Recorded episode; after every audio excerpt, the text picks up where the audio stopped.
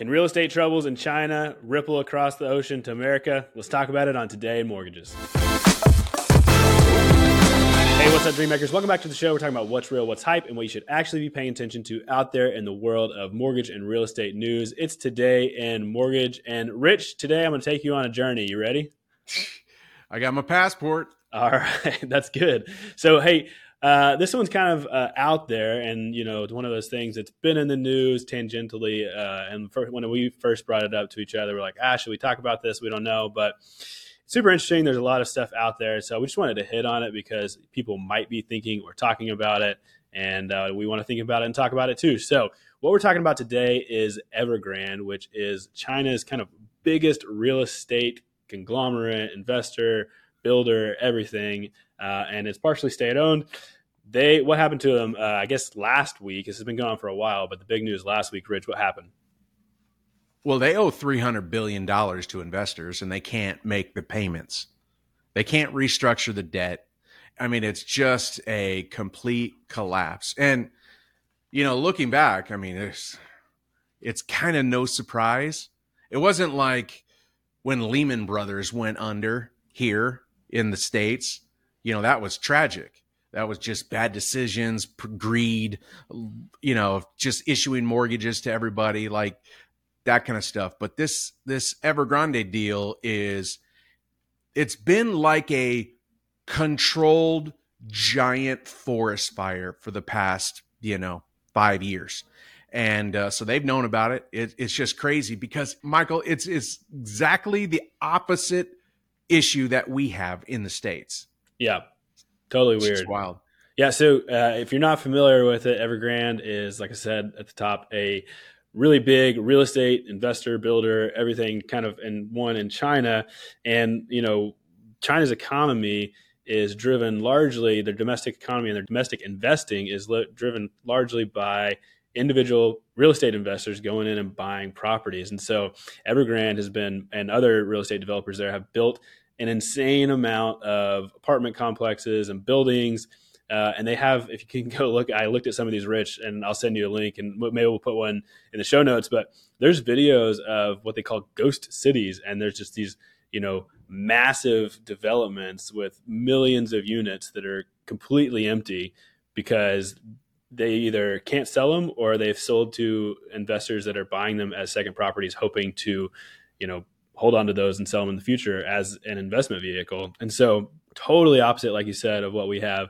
And um, the demand has just plummeted, and they've kind of seen that this has been artificially p- propped up by investors and also because it's partially state government sponsored government sponsored stuff uh, they've just been pumping pumping pumping money into this and uh, so what happened last week was this court in hong kong actually kind of called the debt and said like you have to settle this and actually force them into you know going to bankruptcy. Of course, they're appealing this. Uh, it's a court in Hong Kong, and unclear. I don't understand you know Chinese law and what who has what power over whom. And Hong Kong's it's you know separate entity, but still part of China. It's weird stuff. And so we don't completely understand it. But the point is, it got us thinking, and we kind of looked at this. And there was an article from Housing Wire a couple months ago, actually. So we'll revive it. It says the ripple effect on the U.S. housing market from China's real estate crisis. And so, Rich, what are some of the risks that we run here in the United States just as a result of kind of the global economy we're in and this thing that's happening over in China? There's no immediate risk to the mm. states for this failed entity in in China. There's there's just none right now. Uh, there could be some, and there'll be like little ancillary stuff that kind of trickles down. I mean, the real estate and infrastructure percentage of the China GDP is 20%. That's a big number considering, you know, the US and China represent 45% of the world's GDP. 20% of their 20, so it's 25% US, 20% China. China is, is growing, but 20% of their GDP is in this sector. So mm. that is a big piece for them. So their their economy has not been growing. It's been very slow. And so they're really worried about that. So they got all this property they don't know what to do with, right? They got, like you said, they got these zombie towns with lots of apartments and condominiums that they built for the middle and upper class part of the of of Chinese folks and they're just not buying and they're not buying for a lot of reasons one you can really and i'll, I'll give you the npr uh, piece that i've been reading but one big policy that has affected some of their problems today in terms of housing was one child policy mm.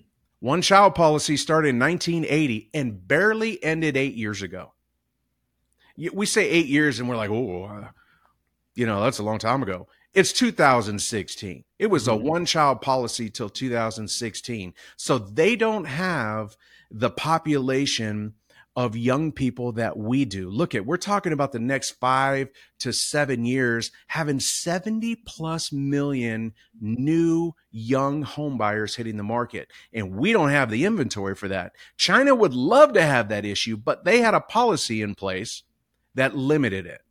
And so they have since overturned that policy and they're back to just please have babies. but uh, you know, it's it's just so crazy the opposite, complete opposite situations we're in in two of the largest countries in the world. Yeah, and of course it is a global economy, and so one of the risks that I had read about, Rich, was that you know some of those investors who had previously planned to invest in real estate in China uh, might come over and buy up properties here. Of course, it's a little bit harder for them to do. There's a bunch of regulations on that, but uh, with enough money, anything is possible. So, um, not that, Florida. of course, would exacerbate the supply problem that we have, and so that's kind of a minor uh, outlier risk, but it is something that was written about here. And there's other things like that that you know because we can't park our money here, we're going to go park it here. And of course, that's going to have effects in other things as well. Well, that money parked there within Evergrande is maybe lost.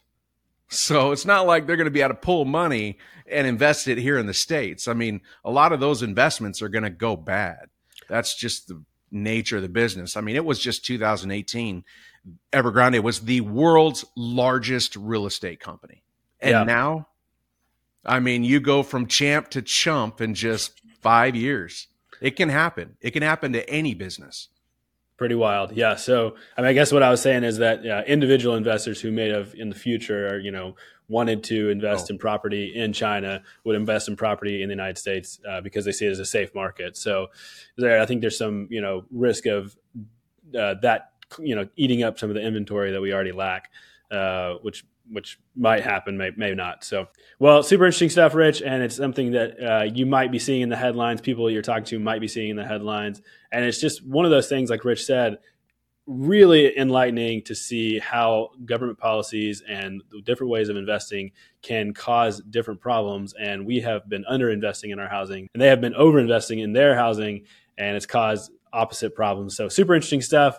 So, Rich, thank you so much for making us smart on this. Like I say, Rich makes us smart on all things mortgage and real estate every day here inside the network. If you're interested in learning more about how to be a part of the best network and mortgages, click the grow link below. We'll get you hooked up with all the resources that you need to learn all about that. So, Rich, thanks again. Any final words you got for us today? No, man. Invest in U.S. property. Yeah, that's right. Go out. We get pre-qualified. Check out Network Funding to do that. Speaking of network funding, Rich, uh, we're taking Thursday off because you and I are traveling to our President's Club, which we're very excited about celebrating our top producers. So we will not have an episode on Thursday, but we'll be back next week with more mortgage and real estate news analysis. So, Rich, thanks so much for joining us. Thanks to everyone out there for watching and listening wherever you are. We appreciate you, and we'll see you next time on Today in Mortgages.